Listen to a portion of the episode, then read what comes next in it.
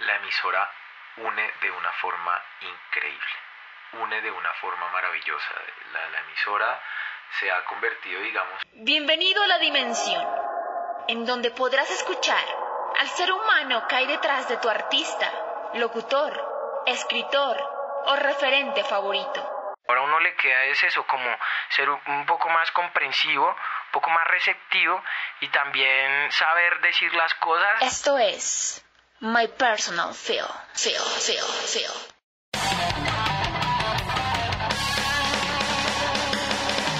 Bueno amigos, en el episodio de hoy tenemos a, a un tipo que es bastante bonachón, es bien mamagallista como él solo. A- ahorita está hablando como Don José, eh, en, un- en su momento habló como Maradona, eh, se las dio acá, es que Carlos Vives, parce. Bueno, el, el caso es, es comunicador social egresado de la Universidad Santo Tomás y dicen por ahí que es productor musical y que freestylea. Don Camilo Herrera, ¿cómo estamos? Esa, esa presentación, eh, soy, soy vegetariano, taciturno, o sea, faltó muchísimas cosas, no mentiras. Sebastián, muchísimas gracias por tenerme aquí en tu programa. Eh, antes de nada, quiero resaltar y destacar este tipo de espacios. Eh, me alegra mucho que seas una de esas personas en este país que está abriendo espacios nuevos y que le esté dedicando, digamos, a, a- fomentar lo que es el podcast, lo que es la radio, lo que es todo a nivel sonoro, que es lo que a veces nos entra más rápido al corazón. Eh, y me alegra mucho pues aparecer en este formato. Muchísimas gracias. Bueno, Camilo. Y, ah, bueno, ya claro que no es que sea chistón, no, lo que pasa es que eh, decía J. Mario, siempre hay que sonreírle la vida. O, eh, ¿Cuál era? Olvídenlo, igual parecía muy buenos días. Eh, bueno, Camilo, ¿cuál fue tu primer contacto con toda esta vaina? Bueno, este dato es algo, a mí se me hace bonito, pero a la vez curioso. Resulta que yo desde pequeño siempre admiré todo lo que era la parte cinematográfica, la parte del doblaje, la parte de la locución, como una voz bien dicha, como un sonido que viniera de nosotros podía manifestar, podía expresar, podía invitar, podía generar tantas emociones en una persona. Entonces, eh, curiosamente, yo empecé, digamos, eh, no puedo decir exactamente algo específico del cómo, del qué fue lo que, lo que hizo que surgieran la- las imitaciones, pero yo empecé a darme cuenta que me gustaba imitar y que de alguna u otra forma pues podía hacerlo. Hay mucha gente que imita en el país y que tiene un gran talento y yo no sé en qué escalafón ponerme, pero pues realmente lo disfruto y me apasiona y, y yo empecé a hacerlo desde muy pequeño, desde que tenía 10 años, 9 años, veía programas, intentaba imitar la voz de los personajes que me gustaban, las series animadas, digamos toda la gente que, que- yo miraba y que admiraba y que, escuchaba y que la voz me gustaba, intentaba ponerla en mi garganta y, y- y en ese momento me di cuenta que quería hacer mucho más allá, pero que el primer paso evidentemente estaba en la voz. Bueno, pues Camilo Herrera es la voz de escenario radio, también es la voz de escenario deportivo en muchas de las cortinillas y cuñas del programa, entonces es importante destacar la labor que realiza este hombre porque esa voz no se encuentra en ningún otro lugar y en ningún otro rincón, entonces tenemos la fortuna de que Camilo es tomasino y que yo pues le auguro un muy buen futuro, sobre todo por esa versatilidad en su profesión y de la buena persona y la bonita persona que es, entonces espero algún día poder trabajar de la mano de Camilo y le deseo siempre los mejores éxitos en todo lo que haga.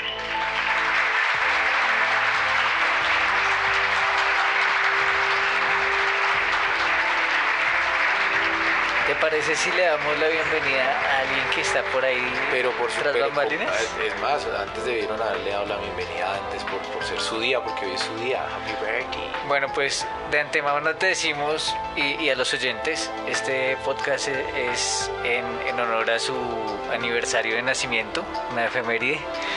Y do- eh, tenemos acá a un tipo que es uno de los creadores de Urban Music Colombia, que trabaja en escenario deportivo y tiene un poco de proyectos fantásticos. Es comunicador social en formación de la Santo Tomás también. Y es paisa pero tiene onda aguajiro. Don Tomás García, ¿cómo estamos por acá? Muy bien, muy bien, Sebastián. Muchas gracias por la invitación. También para mí es un placer estar con un parcero como Camilo. Eh, dentro de todo, eh, mucha gente se la tira a uno de Guajiro. Y lo que pasa es que mi madre es costeña de San Onofre Sucre. Entonces, uno tira la vaina. ¿Sabe qué? Uno logra confundir al que sea, padre Camilo. Con cosa, claro. sí, bueno, tiene la vaina. Sí, entonces, bueno, nada, Sebastián, un placer estar eh, en este podcast. También, como lo dijo Camilo, eh, es muy importante que la gente eh, se dé cuenta que, estos podcasts y que estas entrevistas y todos estos materiales auditivos promueven lo que es la radio y promueven lo que en un momento nos, nos hizo soñar y nos hizo pensar en tal vez en buenas metas, en buenos sueños, como usted lo dijo, Sebastián, como lo fue Urban Music Colombia y como lo serán algunos proyectos más adelante. Bueno, y la, la, pregunta que le hicimos a Camilo también te la extiendo a, vos. ¿Qué, ¿Cuál fue tu primer contacto con todo esto?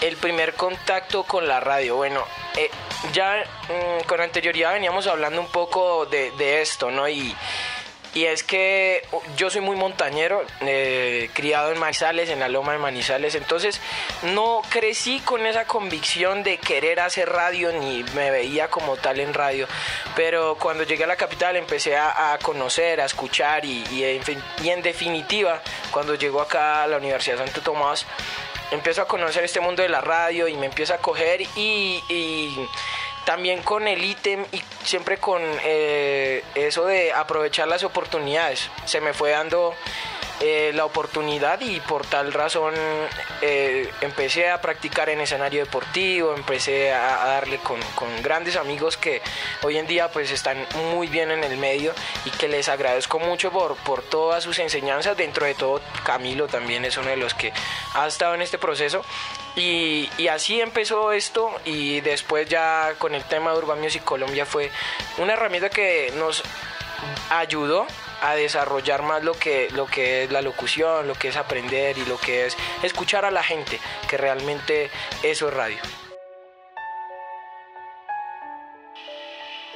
Tomás García es una persona increíble, o sea, me podría pasar 10, 15 minutos describiéndolo y yo creo que no acabaría porque quizás lo que más rescato de él es esa alegría con la que siempre llega a los programas, con la que siempre llega a la emisora, que lo mantiene 24/7 activo y que pues permite crear un ambiente muy sano y muy agradable, no solamente en lo profesional, sino también en la parte personal. Entonces yo creo que esa es quizás la característica que más destaca a Tomás y como, como ser humano y como profesional es excelente. He tenido la oportunidad de hacer varios proyectos con Tomás, de hacer radio y me ha ayudado a potencializar mucho, sobre todo la confianza en mí misma. Eh, Tomás es uno de mis tutores respecto al tema de la narración. Él me ha enseñado mucho, fue la primera persona que me escuchó narrando, aparte de mi familia, entonces le tengo mucha confianza a él. Y, nada, o sea, con Tomás soy una mejor persona, soy una mejor estudiante y pues por supuesto una mejor periodista. Entonces le mando un abrazo muy muy grande a Tomás y espero que nunca cambie esa forma de ser tan bonita que tiene porque es lo que lo hace un ser muy especial. Bueno muchachos, y continuando con todo este movimiento, ya cuando se dieron cuenta que, que la vaina iba por este lado, que tenían que ser comunicadores. ¿Quién quiere? Háblate. Háblate. No habla yo. eh, pues digamos, a ver, eh, acá, acá, acá empiezo con algo un poco personal. Eh, yo soy de, yo soy hijo de papás abogados. Entonces, pues ya te imaginarás un poco la influencia. Es un muchacho derecho. derecho, nada torcido. Entonces, eh, hijo de papás abogados, entonces pues entenderás la influencia por lado y lado, ellos son separados. Y pues eso, eso es algo un poco cómico porque si juntos en un mismo hogar las personas a veces tienden a, dejarse influenciar. Pues aquí, digamos, estaba con mi mamá, entonces veía cosas de derecho, estaba con mi papá, veía cosas de derecho y digamos que el tema siempre estuvo como muy, muy puesto ahí para que yo pudiese elegir ese, ese campo. Pero resulta que yo empecé a hacer un análisis interno. Realmente yo sí tuve un tiempo de introspectiva en el que empecé a darme cuenta de qué era lo que realmente quería, qué era lo que me apasionaba y me empecé a, a, a, ver, digamos, en aspectos de locución, pero también en aspectos artísticos, en aspectos culturales, que a nivel musical, que a nivel de cine, que a nivel teatral. Eh, son cosas que están, digamos, cada uno tiene su oficio, pero me di cuenta y dije como, oiga, pero de todo me gusta un poco. ¿Qué puedo ver a nivel profesional que de pronto pueda encontrar un poco de todas? Eh, y de alguna otra forma mirar otros aspectos que me gustan como la historia, como la investigación y ahí encontré la comunicación social para la paz específicamente. Y, y como las leyes para volverse jurista ante los profesores. Ah, pero, pero tampoco. Es otro camino. Sí, en este caso no tanto las leyes, sino las bases. Yo quería bases argumentativas. Lo bonito del comunicador, cuando se dan cuenta que puede ser comunicador, es que tiene que, que, que estructurarse a nivel de conocimiento, a nivel argumentativo, para que uno pueda sustentar bien ante cualquier persona, no solo la profesión, sino cualquier tema que se esté hablando. Y eso es lo bonito, ¿sí? Eh, empecé a ver a medida que iba eh, estudiando, ya estamos hablando de la, de la, época de cuando ya ingresé a la universidad, me iba dando cuenta del campo como tal, me iba, me iba gustando más, iba queriendo más a nivel investigativo, a nivel social, me di cuenta de lo importante del hablar, de lo importante de escuchar, de lo importante de comunicar en un proceso de construcción social y siento que eso me hizo querer más la carrera porque si antes la deseaba por, por, por tener relación de cada aspecto que yo veía que me gustaba, fue más bonito cuando me di cuenta que ya no era uno u otro aspecto, sino que era todo un espacio donde yo quería moverme. Y eso fue lo que generó que pues en el momento yo esté aquí, eh, digamos que mirando para todos lados, siendo como un pulpo, pero en vez de tentáculos ojos, donde miro para cada uno de los espacios donde la comunicación puede aportar. Y, donde pone el ojo, existe la plata. Eh, sí, yo pongo la bala.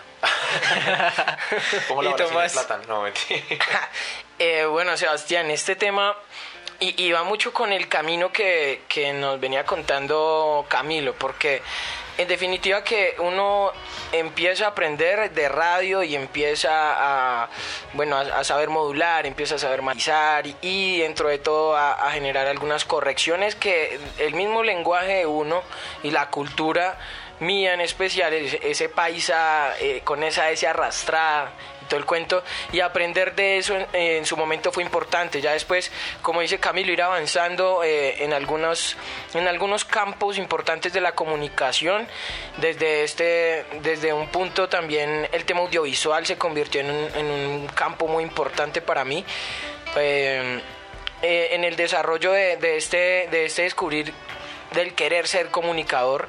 Digamos que es un proceso, un proceso muy largo, uno puede decir, digamos que uno está en el proceso todos los días, eh, cada vez que sale un programa, cada vez que graba una, un audiovisual, cada, cada, vez que se hace una nueva entrevista, esto hace parte del proceso.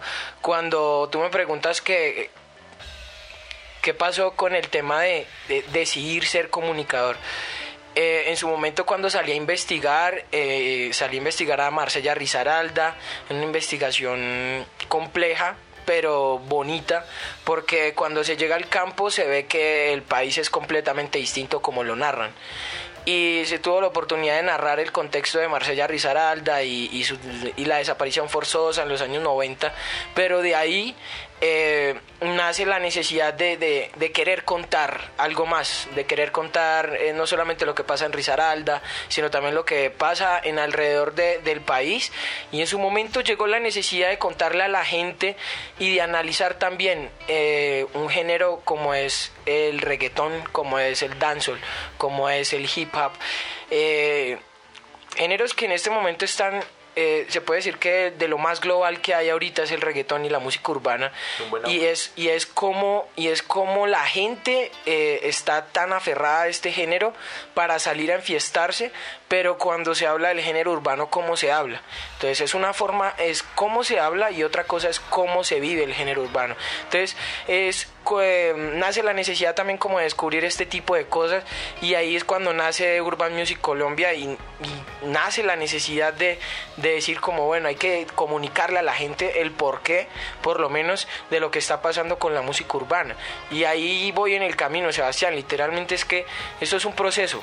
Y dentro de todo le podrán preguntar uno en 10 años, Camilo, ¿por qué decidió ser comunicador? Y puede que uno responda algo completamente distinto, porque el proceso va de esta manera y como le digo, eh, puede que mañana salgamos a otra transmisión y si mañana me lo pregunta pueda decirle algo completamente distinto, porque esto es comunicación. El comunicador no se queda con una sola entrevista, no se queda con una sola palabra. Eso es importante, Sebastián. Bueno, ya, y ya continuando con el tema, porque lo que usted dice es muy cierto y, en parte el género urbano se, se expandió de esa manera porque la gente se identifica como es el género urbano, porque a la gente le gusta hablar malo en la calle, porque la gente, pues en la realidad, o sea, yo, yo hablo contigo y, ah, ¿qué, ¿qué, onda, parcero? Ah, marica, tal cosa. Entonces, pues, eh, también por eso. Pero ya, ya, ya, ya yendo a profundidad, pues despláyense muchachos. Ustedes, ustedes van contando su historia, se vale matonear. O sea, si, si quieres sacarle a Camilo no te lágrimas. si, quieres, No te puedes equivocar, muchacho. Si quieres sacarle a Camilo lágrimas, lo puedes hacer acá. Hay bastantes pañitos para que él se limpie las lágrimas. No, si no, em, empieza tú, compadre. Ah, ¿cómo se te ocurre? Tengo más canas que lágrimas, mi hermano. Esa no es la primera cana. Pero a ver, bueno, ¿qué, qué te cuento? Eh, en, en, cuanto, digamos, a, mi relación con, con este sujeto, ¿qué? Eh, pues, con este sujeto. Si, si, si quieres contarme a, a, tu relación con este Iti e de la naturaleza humana, pues también es válido. Eh, y pues, pues el, camino en general, o sea, el, el profesional desde el ser humano. Ok, ok, el profesional del ser humano. Bueno, no, eh, hay, una, hay, hay, algo que hay que destacar mucho. Todo, todo oyente que, que sea comunicador social de la Santo Tomás entenderá.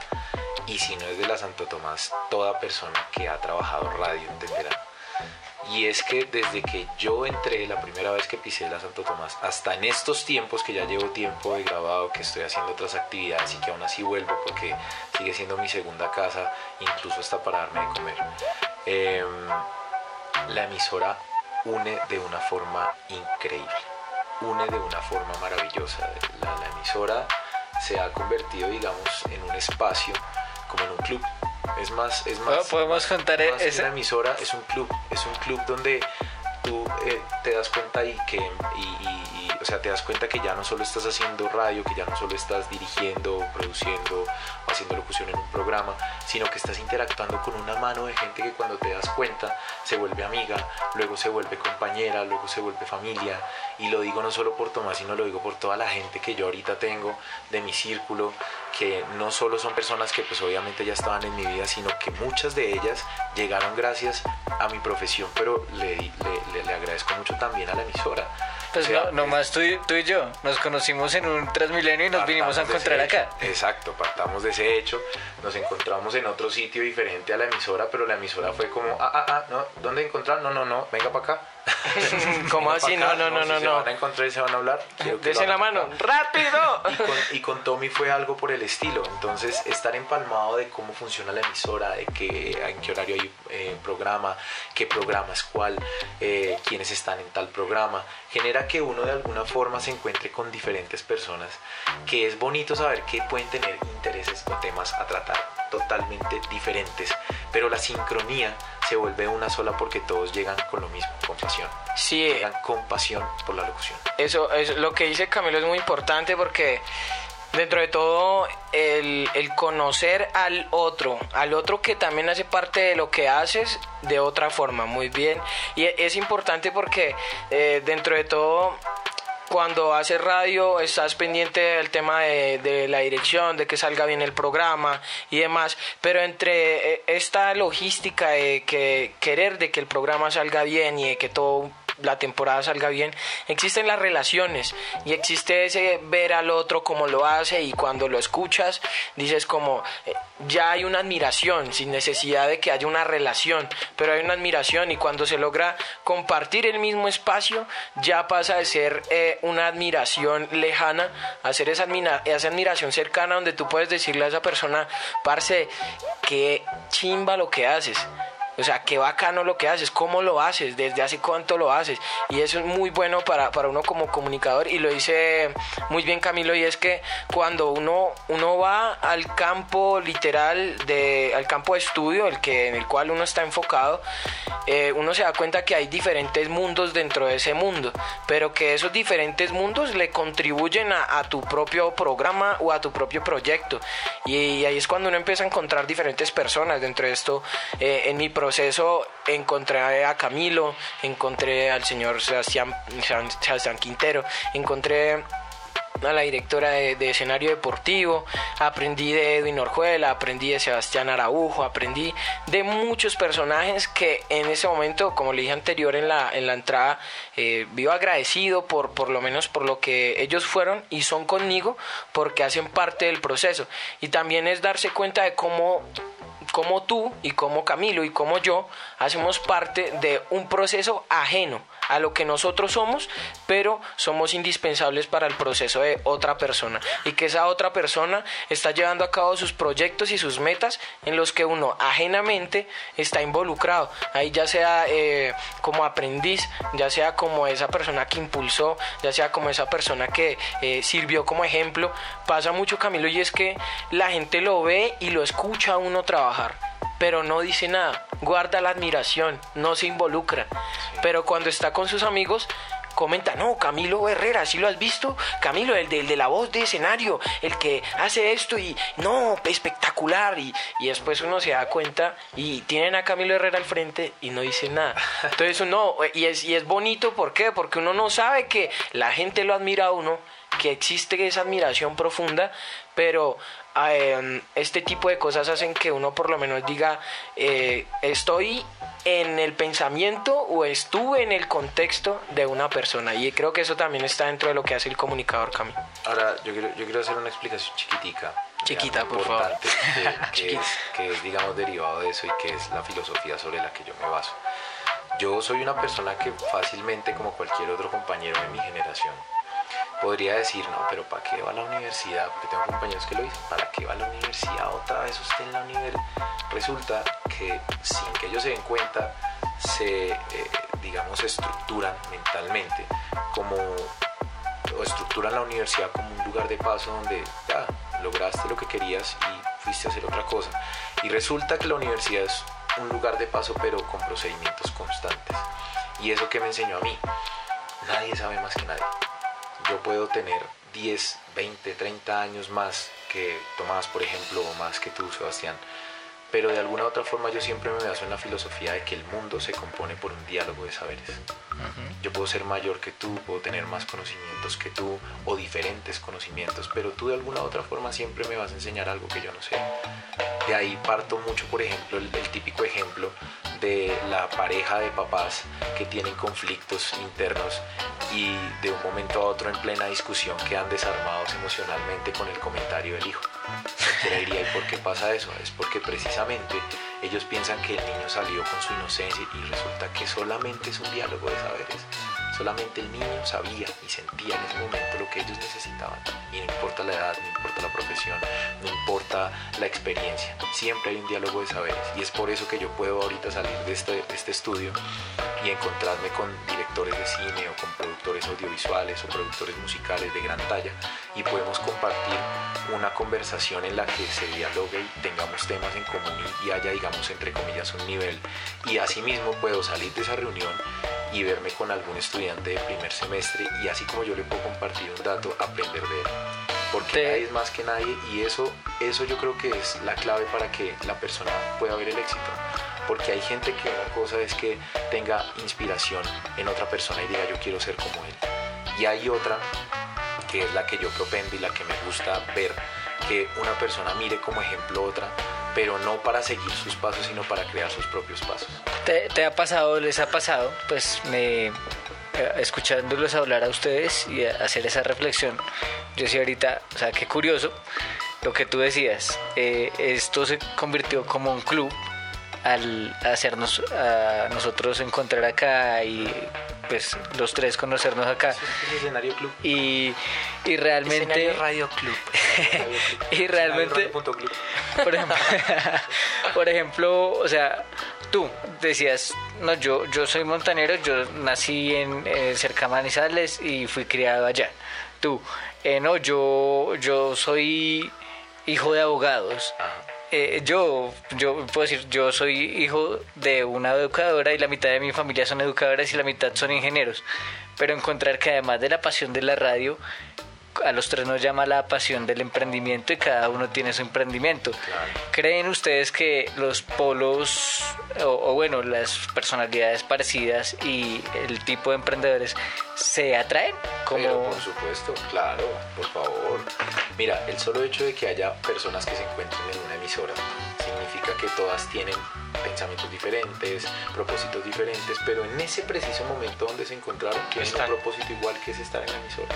Ese propósito que obviamente comparten es el mismo propósito que hace que se unan personas. Eh, hablamos de escenario en club porque realmente se reúne la gente, pero si hablamos de club en cuanto al espacio donde se encuentran personas con un mismo fin, con diferentes cosas, pero con el mismo fin, tenemos muchísimos, desde el lugar donde nosotros trabajamos, porque para eso pasas una hoja de vida para una vacante, porque quieres aplicar al perfil que necesita ese espacio que cumple un mismo aspecto, hasta el simple hecho de yo llamar a alguien o encontrar en Facebook o en, o en Instagram a alguien que le gusta la música urbana, contactarme con él y decirle, oye, mira, tengo un proyecto musical, ¿por qué no hablamos y nos reunimos? No me conozco con la otra persona y la otra persona fácilmente me puede decir, claro que sí, reunámonos, hablemos y de alguna u otra forma te das cuenta que no importa si es la emisora, no importa si es una, una, no sé, una sala de teatro, no importa si es Facebook, o sea, no importa si es tangible o digital el sitio, siempre vas a generar o vas a construir un club con aquellos que tienen su mismo propósito. Ahora, yo, yo en esto iba a hablar eh, de, lo que, de lo que venía hablando Camilo y es que el comunicador tiene que ser muy abierto, tiene que ser muy abierto, tiene que ser una persona que tenga la capacidad de, no solamente mirar desde, desde su punto de vista, sino mirar también desde el punto de vista del otro, ¿sí? Y, y, el otro, y cómo se acerca el otro, ¿sí? El, cómo se acerca el otro y, y por qué lo hace y para qué lo hace, ¿sí? Y esto, y esto también es de, de, energías, de vibraciones y de, cómo el otro se acerca y me comunica lo que él quiere hacer y cómo lo quiere hacer y cómo yo le respondo a él para que en esa medida él me pueda nutrir y yo lo pueda nutrir a él, ¿sí? Y, y, muy bien lo que dice Camilo en cuestión de, de que es un club y es un club que a pesar de tener diferentes miradas, es un club que eh, está como uno solo literal, eh, gente que hace programa de economía, programa de cultura, programa de música y etcétera, y resulta que termina teniendo un buen contacto para otra persona que no tiene nada que ver con su proyecto, pero que esa persona puede nutrir otro, otro espacio. Y es eso, como, como el comunicador está abierto para no solamente hablar, sino escuchar, comprender y, abordar diferentes temas. Sí, en el momento en que me puedes decir a mí el tema del comunicador, creo que como, como comunicador a uno le queda es eso, como ser un poco más comprensivo, un poco más receptivo y también saber decir las cosas en momentos precisos, porque también hay que entender eso como la comunicación. Claro, eh, y bueno, vamos a escudriñar, vamos a investigar, vamos a ahondar sobre la vida de cada uno de ustedes. Eh, ¿Te parece si comenzamos por ti, Camilo? Sí, claro. Dígame nomás. Cuéntame. bueno, entonces, Tomás, tú que, tú que lo conoces a fondo hace 64 años de los 90 que estás cumpliendo hoy. Ok, gracias. Edad, de experiencia y de, conocimiento. Antes de Cristo. Tus análisis, sí. Antes de Cristo. Pensé que eras Cristo. oh my God. Antes de ti. Ayúdame a escudriñar sobre, sobre este tipo. Bueno, eh, Cami es una persona que yo admiro profundamente cuando, de las primeras veces que, que lo escuché que lo escuché haciendo promoción, haciendo esta, el tema del doblaje, me parece un crack en lo que hace. Cuando se monta en el micrófono, eh, no, no es que la gente lo convenza a él de que lo hace bien, él está convencido de que él lo hace bien. Y creo que eso es lo más importante, uno como creerse el cuento y meterse ahí donde, donde uno quiere estar. Muchas veces en lo personal me pasa que eh, soy muy prudente, poco atrevido Entonces, eh, en el proceso de la comunicación, eh, doy gracias a la gente que, me apoya y que me ha dado la oportunidad de, estar donde estoy, pero también uno se replica mucho de, de, bueno, ¿y por qué no hice esto antes? Sí, ¿por qué no fui más atrevido? De pronto me hubiese saltado un poco más del proceso, pero bueno, los procesos solo son unos. Y es de pronto preguntarle a Cami, eh, ¿cuándo, cuando eh, se dio cuenta que podía coger un micrófono y hacerle una promoción a lo que fuere, a lo que le pusieran. Cami, hay que vender eh, cinco empanadas ya. ¿Cómo grabarías eso en radio? ¿Cuándo y, ¿cuándo y cómo pasó ese, ese, mm, ese tipo de cosas, Camilo? Qué buena pregunta. Es eso, eh, la respuesta son mejor. No, mentira. resulta, pasa y acontece que hay algo muy bonito que me pasa cuando hago locución o cuando hago algún trabajo que me apasiona y es que siempre siento vértigo. La gente no lo sabe. La gente piensa, la gente piensa que, que, miente. O sea, la gente incluso me ve lo que dice él. él. Él sabe que lo hace bien y resulta que ese es un efecto digamos, eh, eh, generado en el exterior, mientras que en el interior pasa, digamos, esa ansiedad de intentar hacerlo siempre mejor que antes. Y esa ansiedad genera como cierta emoción, ¿sí? Como cierto vértigo. Adrenalina. exacto, la famosísima adrenalina. Resulta que yo siempre, siempre, y me imagino sintiendo siempre la adrenalina o el vértigo cada vez que yo grabo. Pero al inicio obviamente uno sin experiencia y estando en la práctica es que uno se va dando cuenta de cosas. Y me acuerdo que un día estaba precisamente eh, frente a varios profesores, estaba frente a los pares eh, que estaban buscando una voz y yo ya en ese momento era la voz oficial de la, de la Santo Tomás, con mucho orgullo lo digo. Eh, y en ese momento estaban buscando una voz para hacer una promoción para Fox, la promoción oficial de la Santo Tomás en Fox me dijeron es que no nos gustó esta voz, queremos la, que sea la voz tuya porque escuchamos la emisora y queremos que sea. Cuando reprodujeron el, audio con la voz que no les gustó, era Francisco Soler. Nada más. el locutor chileno que hace todas las promos de Fox y yo básicamente en ese momento no me oriné por pena a los padres. O sea, era Francisco Soler. Ajá, era Francisco Soler. Entonces, eh, em, Fernando Soler, perdón. Entonces los padres dijeron queremos verte. Resulta que yo me emocioné, yo me sentía seguro, pero la emoción dijo, quiero hacerlo mejor. La sobrecatarsis. Quiero hacerlo mejor. Y resulta que ese quiero hacerlo mejor no se ha ido. ¿Sabes por qué? Porque yo nunca voy a considerar que el mejor ya llegó. Que mi mejor ya llegó. ¿Sí me entiendes? Que mi punto donde digo, listo, ya lo hice mejor, llegó. ¿no? Siempre querré, querré hacerlo mejor porque siempre que quiera hacerlo mejor tendré ese vértigo y esas ganas y esa adrenalina de saber qué dirán. Y no es que me importe el qué dirán, es valioso, claro, porque uno trabaja para el público. Me importa es el qué diré yo de mí, cómo me, cómo me imagino yo en, esa, en, la posición de los pares, en la posición del oyente, en la posición de alguien que quiere comprar una gaseosa y no sabe cuál, en la posición de alguien que escucha.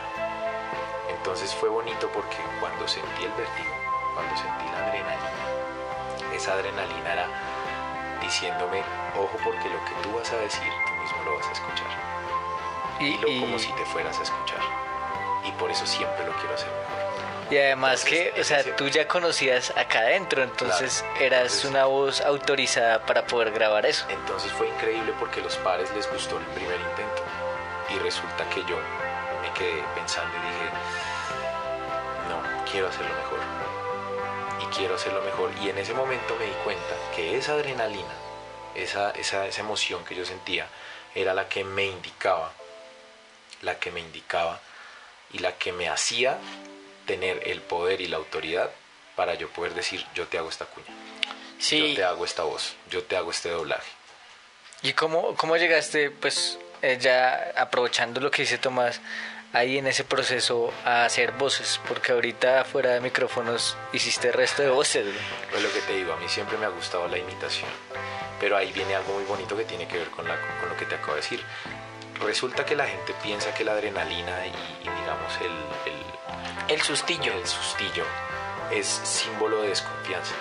pero hasta que se da cuenta que eso es lo que impulsa el, valor, lo que impulsa, digamos, también el talento, es que una persona destaca que el sustillo o que el vértigo o que la adrenalina es precisamente ese motor que te da la confianza. Entonces yo puedo venir a hablar como si fuera el barurín.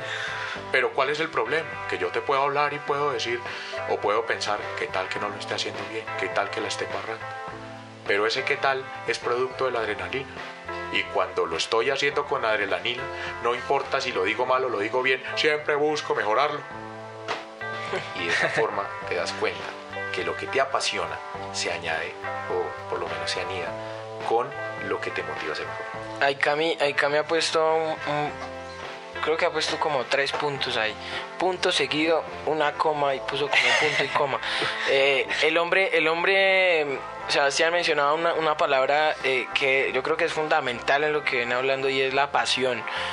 Cuando existe la pasión y ese amor acerca de lo que uno hace, existe ese sustillo, Cami, ese sustillo, esa adrenalina, eso que, que usted lo decía en sus palabras y era que lo impulsaba, era el motor y literalmente pasa así. Y, y es ese, ese impulso también importante de uno ser humilde y decir como, eh, no soy el mejor, no soy el peor, pero trabajo para mejorar. Eso es. Y em, por otro lado también es el tema de, de buscar eh, ese, ese estilo que a ti te guste. Sí, lo que dice Camille es muy cierto y es que uno más allá de querer gustarle a la gente, se tiene que gustar uno mismo. Sí, el día que eh, uno le guste lo que escucha, ese día va a sentir mucho más el sustillo, va a sentir esa adrenalina, pero esa adrenalina que lo está apoyando a uno, más no esa adrenalina que de pronto lo hace a uno entrar en un bache o lo hace a uno confundir y demás. Y eso también está en las personalidades, en las personalidades. Hay gente que eh, llega ese momento trascendental donde llegan los padres y bueno, vamos a grabar la cuña y demás. Y esa persona siendo la voz oficial y todo lo que pueda haber pasado con Camilo, pero se pudo haber chocado. Sí, eso va mucho en las personalidades de las personas y es muy importante porque es entender que ese sustillo, ese nervio, ese, esa, adrenalina, como venimos diciendo, es, es un trampolín, es eso que sientes en el momento porque eh, es eso que te gusta hacer y quieres que salga bien. Y entre de todo, en unas palabras de, de un gran artista y, y, cantante, Andrés Cepeda, en una entrevista me decía, y era que el día que el artista, el actor, el, la persona que está desempeñando su función al salir al escenario, a ir a hablar de, en, radio y hacer el, eh, la cuña, hacer la promo, si no siente ese sustillo es porque primero no hay amor, no hay pasión. Y segundo, es porque algo va a salir mal. ¿Por qué? Porque ese sustillo es el que lo hace estar uno alerta. Alerta a que las cosas tienen que salir bien y tienen que salir conforme a como eh, lo dice Cami, es como yo quisiera escuchar al que está hablando en radio y yo en mi casa, ¿sí? Como quisiera yo escuchar a la persona X que está hablando en radio y yo estar eh, en mi moto, en mi carro y que me suene bien y que me pueda convencer, sea para escuchar X o Y canción, comprar X o Y producto o invitar a la gente a diferentes lugares, pero es eso, es como el mismo gusto que hay hacia lo que haces, convence a la gente de, tu trabajo. Si cuando estás convencido de, quién eres y de lo que quieres, creo que eh, la gente empieza a creer en, tu proyecto. Entonces el, competidor, la gente suele, suele sin darse cuenta o queriendo competir contra otras personas resulta que uno tiene que ser el competidor de uno mismo. Y ese sustillo lo que te está indicando es que te da miedo perder en lo que te gusta ganar. claro, y, eso sí es doloroso. Y bueno, ¿y tú qué le vamos a escudriñar ahora a Tomás? ¿Qué, ¿Qué, quisieras escudriñar sobre la vida de Tomás? Bueno, Tomás tiene algo muy, muy, muy bacano. Y es que si nos imaginamos un mundo utópico, un mundo raro, ¿sí? un mundo donde toda la gente fuera diferente, no sé, no hubiese piel, no hubiese no sé qué, ¿sí? o sea, Tomás no tendría problema. Él no necesita un cuerpo, él no necesita un espacio, él no necesita eh, un parche, no necesita cosas por fuera para poder contagiarte a ti lo que tiene adentro. Es algo muy bonito y lo digo, digamos, con toda la autoridad y la experiencia que ya tengo, partiendo del hecho de que en efecto pues hemos vivido cada uno cosas diferentes, pero pues digamos que de todas formas los años nos dan para, pues yo puedo decir, he vivido más cosas y aún así me atraigo mucho la energía de, Tomás en el sentido de lo que él quiere. La palabra que tú decías ahorita, emprender. La gente cuando habla de emprender o de, o de crecer, lo miras por el lado de, ay, no, hacer su propia empresa. No, no, no. Emprender es un concepto mucho más fuerte y mucho más profundo. Porque emprender precisamente es como una combinación entre crecer y empezar. Y resulta que hay gente que no crece porque no empieza. Es cierto. Empezar a emprender es algo supremamente importante que no todos lo logran y Tomás es la viva muestra de que ni siquiera salió de la universidad y aún así está buscando su propio futuro. Entonces yo destaco muchísimo eso y no solo lo destaco, sino que intento, como lo decíamos, en este club tan grande que tenemos, que es la emisora y también que tenemos vida, mirar de qué forma podemos incluso apoyarnos. Aquí donde usted nos ve sentados tenemos millones de proyectos que se han hablado y que necesitamos establecer y que a veces no se ha podido por otros proyectos. Pero ¿qué pasa? a pesar de que se hagan o no se hagan, fíjate qué pasa. Eso es lo que sucede.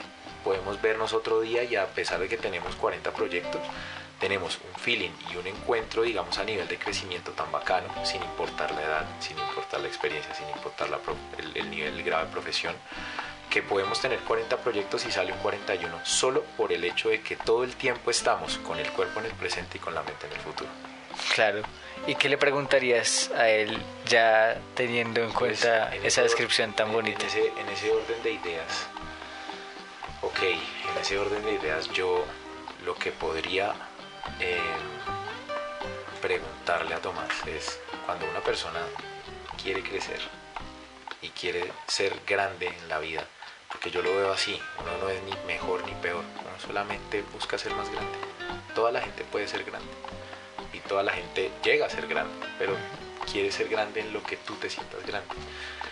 Entonces, cuando uno hace eso, así como el trabajo y todo genera sustillo, pues también hay algo aquí dentro que lo sienta uno y le dice, venga, elijamos bien en qué me quiero enfocar, porque en eso creo que puedo ser el mejor, en eso creo que puedo ser grande. Y la pregunta va más por ese lado, ¿qué lo motivó, digamos, a elegir ese campo? en primer lugar, si lo partimos desde el punto inicial es la música y si lo ponemos en el punto más pequeño y más simplificado es el reggaetón. Dos temas que son un auge ahorita y que a pesar de que está difícil luchar, el hombre, lo que te digo, ni siquiera se ha graduado y ya es una persona importante dentro del movimiento. Y eso fue por la pasión. Pero ¿qué lo motivó a indicar o por lo menos a ubicar la pasión dentro de ese tema? Bueno, Cami, cuando cuando se, se, quiere responder una pregunta que enmarca un proceso grande y un proceso largo, es un poco complejo. Pero. ¿Cuál el podcast dura cuatro horas? Mira, Una que traigan la guapanela. ¡Rápido! Eh, ¡Rápido!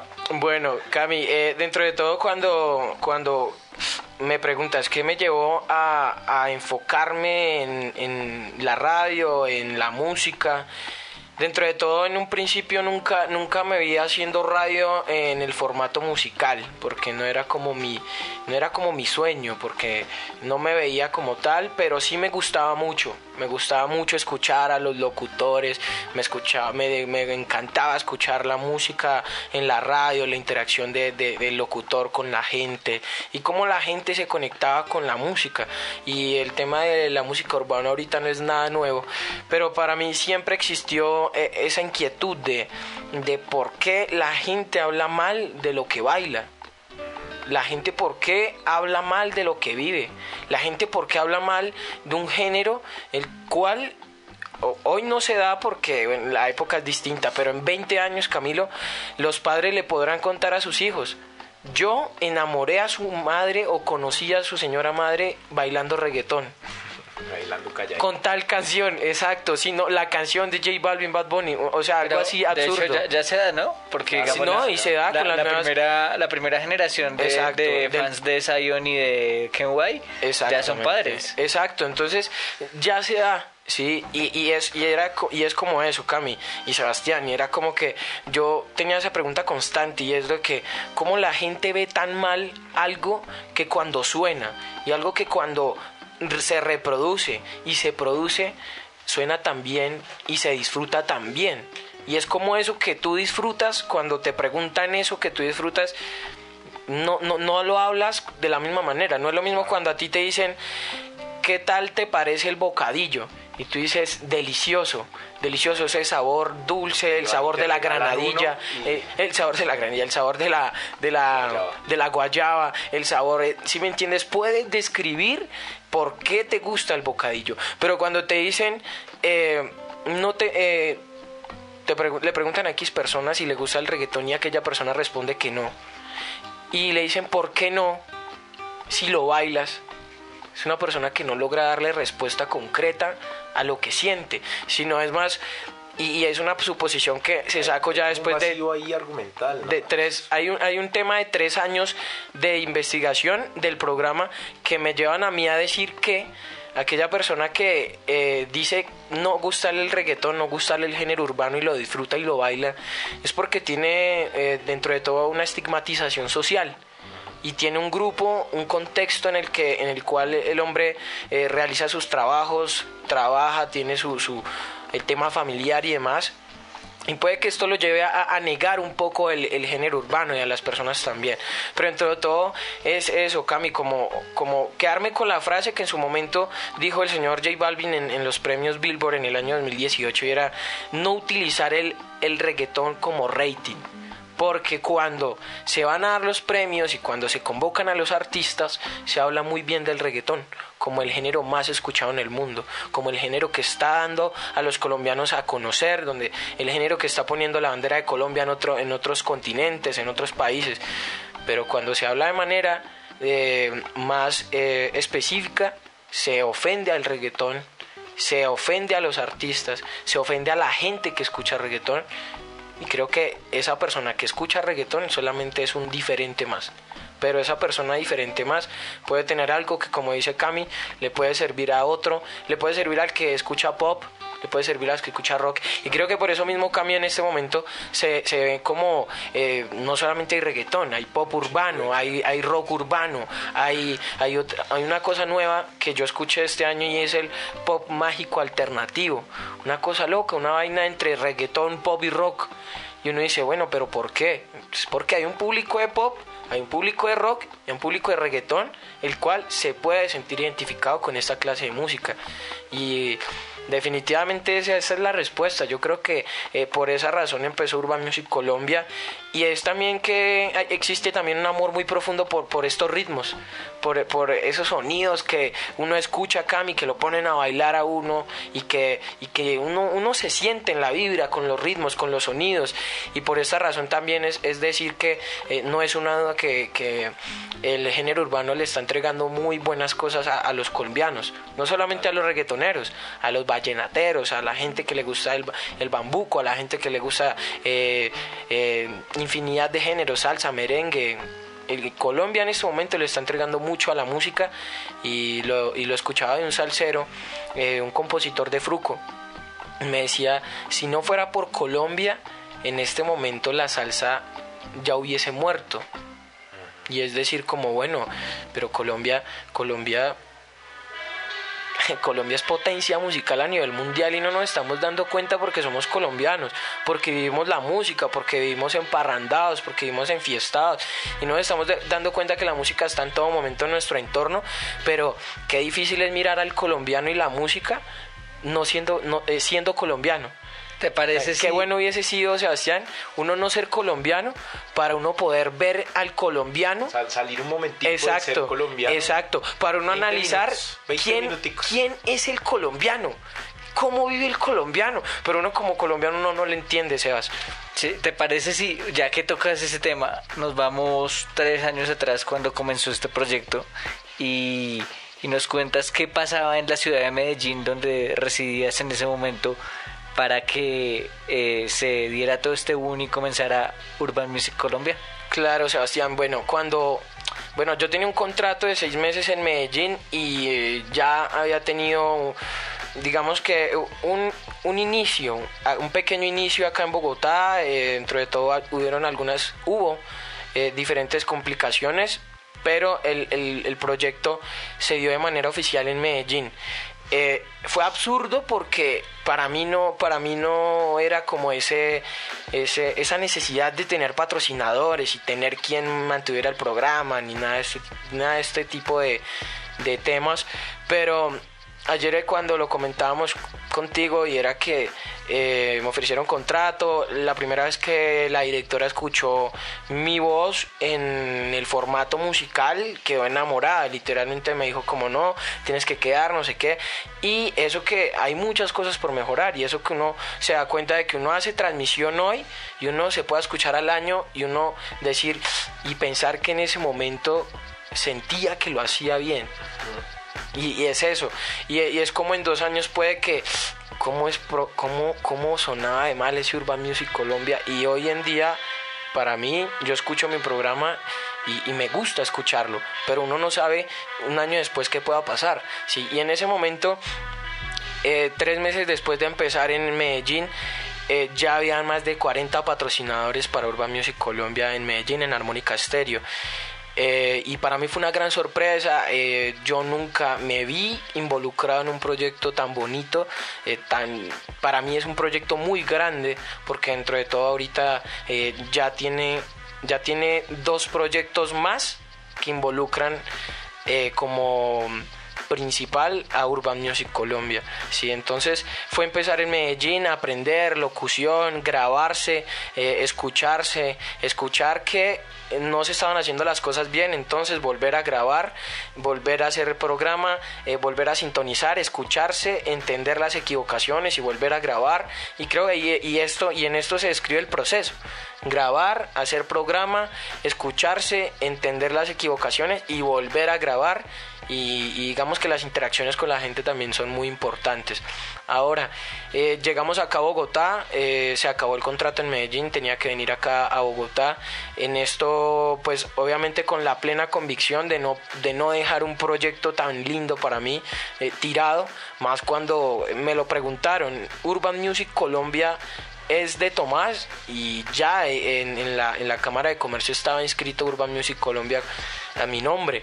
Entonces yo era venir a Bogotá, a una ciudad diferente, completamente diferente, aunque la gente piensa que no, pero Medellín y Bogotá son dos ciudades completamente diferentes, desde la geografía, desde la organización, desde la propia cultura paisa y, digamos que la, la, diversidad de culturas que hay acá en Bogotá. Y creo que también ese fue uno de los retos de llegar acá a Bogotá y querer conectar a la gente de Bogotá con el género urbano. Y es que en Bogotá pasa en Medellín y es que en Medellín eh, se vive mucho la música popular por la cultura paisa y demás, pero se puede describir a Medellín como la casa del reggaetón, la casa del género urbano en Latinoamérica.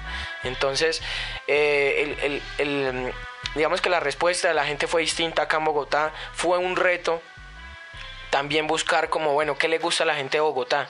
A la gente de Bogotá de pronto no le gusta tanto el perreo, pero sí le gusta el pop urbano. Pero entonces el pop urbano eh, no, tan pop, no tan pop, pero sí más urbano. Entonces es entender qué le gusta a la gente, qué le gusta al bogotano qué le gusta a la gente de Medellín, qué le gusta a la gente de Barranquilla, qué le gusta a la gente de Cartagena. A pesar de ser los dos de la costa, pues tienen sus diferencias, ¿sí? Entonces em, fue como esto y y bueno, como se lo dije Sebastián, ya ahorita Urban Music Colombia es un programa, el programa más escuchado de música urbana a nivel digital, a nivel universitario, el programa con más reproducciones de, música urbana a nivel digital. Y en este momento cuenta con, con, dos empresas importantes que están ahí eh, a la vanguardia de lo, que, de lo que hace y de lo que presenta Urban Music Colombia. Y en primera instancia es la familia Edition. La familia Edition es la productora de Urban Music Colombia. Y es la que se ha encargado de, visualizar y de comunicarle a la gente todo lo que hacemos, todo lo que hacemos a partir no solamente de grandes conciertos, sino de eh, aquellos artistas que vienen empezando y enmarcar ese proceso. Y cómo ese proceso, eh, cinco años después, se va a presentar tal vez en un icono de la música a nivel nacional. ¿sí? Entonces es, es eso importante, la familia Edition por otro lado está eh, la productora de eventos de Urban Music Colombia. Entonces es como estructurar esta cantidad de, de, proyectos, esta cantidad de cosas que nacieron igual que Urban Music Colombia, con esa necesidad de responderle a algo y responderle a alguien. ¿sí? Ya con Urban Music Colombia se intenta programa a programa responderle a la gente por qué le gusta la música urbana, qué hace que la música urbana esté pegada, qué hace que nos guste la música urbana. ¿sí? Y ahora se intenta es responder con la familia Edition como productora es por qué la gente asiste a los eventos, cómo la gente va a los eventos, ¿sí? todo ese tipo de cosas que yo creo, Sebastián y, Camilo, si, si, nos quedan dos horitas, se lo resumo. Si nos queda una semana, hagámoslo. Sí, se hace. Entonces finaliza prácticamente en, este, en esta descripción y creo que, que eh, hay que ser atrevido, uno tiene que ser atrevido, siempre guardando la compostura, no, no mirando al otro como, como ese otro que es mejor que yo o yo soy mejor que aquel creo que lo que dice Camille es, es, muy grande y creo que hace a la gente grande. El grande no es porque tenga mucho ni porque tenga poco, sino porque es capaz de apropiarse de, de eso que tiene el otro de eso que tiene eh, aquel diferente, pero que eso que es aquel diferente me suma a mí desde su diferencia. Entonces creo que es fundamental eh, eh, esa pregunta. Bueno muchachos, un consejo que le quieran dar a los que nos están escuchando y los que quieren arriesgarse a, tomar nuestro camino. Cami, tú quieres ser un hombre arriesgado. Un hombre arriesgado, no joda. Eh, resulta que eh, yo siempre he pensado que el único salto donde uno de pronto no se puede levantar es la muerte. Mientras tanto, todos los saltos, todos los saltos en primer lugar son de fe y en segundo lugar te dan la posibilidad de levantarse y ser más grande cuando haces ese, salto. Así que eso lo pienso porque, porque o sea, si la muerte no ha llegado, pues lánzate a todo lo que quieras, lánzate a todo lo que desees, lánzate a todo lo que sueñas. Porque cuando te lances vas a dar un salto de fe en el que cuando se logren las cosas, vas a mirar hacia atrás y, vas a decir, oiga, qué bien que di ese salto, voy por más. Y si no lograste esas cosas, te vas a volver a levantar y esa levantada te va a generar darte cuenta que la experiencia que recogiste en el anterior salto te va a saber ubicar dónde está el sitio indicado para hacer el próximo. Ese es mi consejo. Tú, Tomás. Y bueno, yo, yo voy con Camilo, vamos casi por la misma línea y es, y es entender que los errores, eh, creo que es muy de lo colombiano, ¿no? Nosotros los colombianos, eh, o bueno, qué difícil es uno verse verse como, como ver al colombiano como no siendo colombiano es muy difícil pero desde mi perspectiva uno como colombiano eh, está aferrado de a que el error es algo malo de que errar está mal y ante la crítica, ante eh, las dificultades, ante todo. Pero muy bien lo que dice Cami ahorita, y es que el error es aquello que nos hace ser mejores y que nos sirve para mejorar. Si no hay error, no hay mejora. Imposible mejorar sin que haya una desmejora. Es, es importantísimo esto. Y por otro lado, es trabajar. Trabajar, trabajar y trabajar constantemente. No es eh, trabajar las 24/7 pero es de que no te olvides por qué empezó eso y para dónde va, ¿sí? Y es entender muy bien ahora el concepto del emprendimiento, porque el emprendimiento pasa por diferentes momentos, por diferentes eh, casos, diferentes em, contextos. En el emprendimiento se lucha, en el emprendimiento se ríe, en el emprendimiento se cae, como dice Cami, para saltar y levantarse o también se salta para, para evitar aquella dificultad, ¿sí? pero siempre habrá un reto y el reto es llevar eso que eh, empezar, llevar el sueño o la meta con la que empezaste a su tope, a donde más se pueda ir y trabajar y trabajar, porque el tema es de pasión y cuando hay pasión hay amor y cuando hay amor definitivamente lo que se hace se hace sin cansancio. Por tal razón es eso, trabajar, trabajar, trabajar, trabajar para errar, mejorar, trabajar para error, Y, así sucesivamente, trabajar, Trabajar trabajar. Y trabajar. ¿Cómo, se sintieron en este episodio realmente histórico que pues realmente no sé cómo despedirlo porque es histórico de MPF el documental? ¿Cómo se sintieron? Uy, no, mal. vaina, vaina complicada. Yo, yo no sé cómo definirte esa vaina con otra palabra. Sobrino, ni un refrigerio, no Que esa vaina, hombre, mira la hora. Eh, eh, es, es, que Camilo había almorzado frijolitos antes de, de grabar, entonces. Y eso la gente no, lo sabía, Cami. Esa, esa, vaina la gente no la sabía. Fuerte, imagina carga No, Cami, bueno, yo creo que es bonito. Es bonito uno de pronto sentarse y con Cami, una persona que yo admiro demasiado, demasiado, demasiado, pero con mucho amor, con mucho respeto eh, y, siempre como querer ver a la, a la otra persona mejor. Porque si a la otra persona le va mejor, a mí me va mejor, simplemente es como esa perspectiva. Qué bonito es hacer este programa porque también es como eso darse cuenta de, por dónde uno pasó y de lo que se hizo y, y, cómo se hizo y darse cuenta que llega cinco años, cuatro años, tres años después y uno acá en una entrevista hablando de eso que uno en un momento no tuvo ni idea. Pero que hoy en día, en palabras de Cami, en palabras de Sebastián, ustedes lo dicen como se puede dar una pista y un camino y ya después de que ya se, haya emprendido el camino, ya hay algo. Así que nada, Sebastián, eh, agradecerle a usted por, por la invitación, agradecerle pues a la gente también que está escuchando este bonito, esa bonita entrevista. Y nada, ya yo, yo creo que Cami compa, no joda, le pide esa vaina. Bueno, sobrino. No, yo solo digo que despedir este programa es eh, sinónimo de, darnos cuenta que hablamos dos sobre nuestros procesos, pero lo hablamos dentro del tuyo que destaco el hecho de que este sea tu proceso, de que progreses, de que crezcas y obviamente agradeciéndote por la invitación.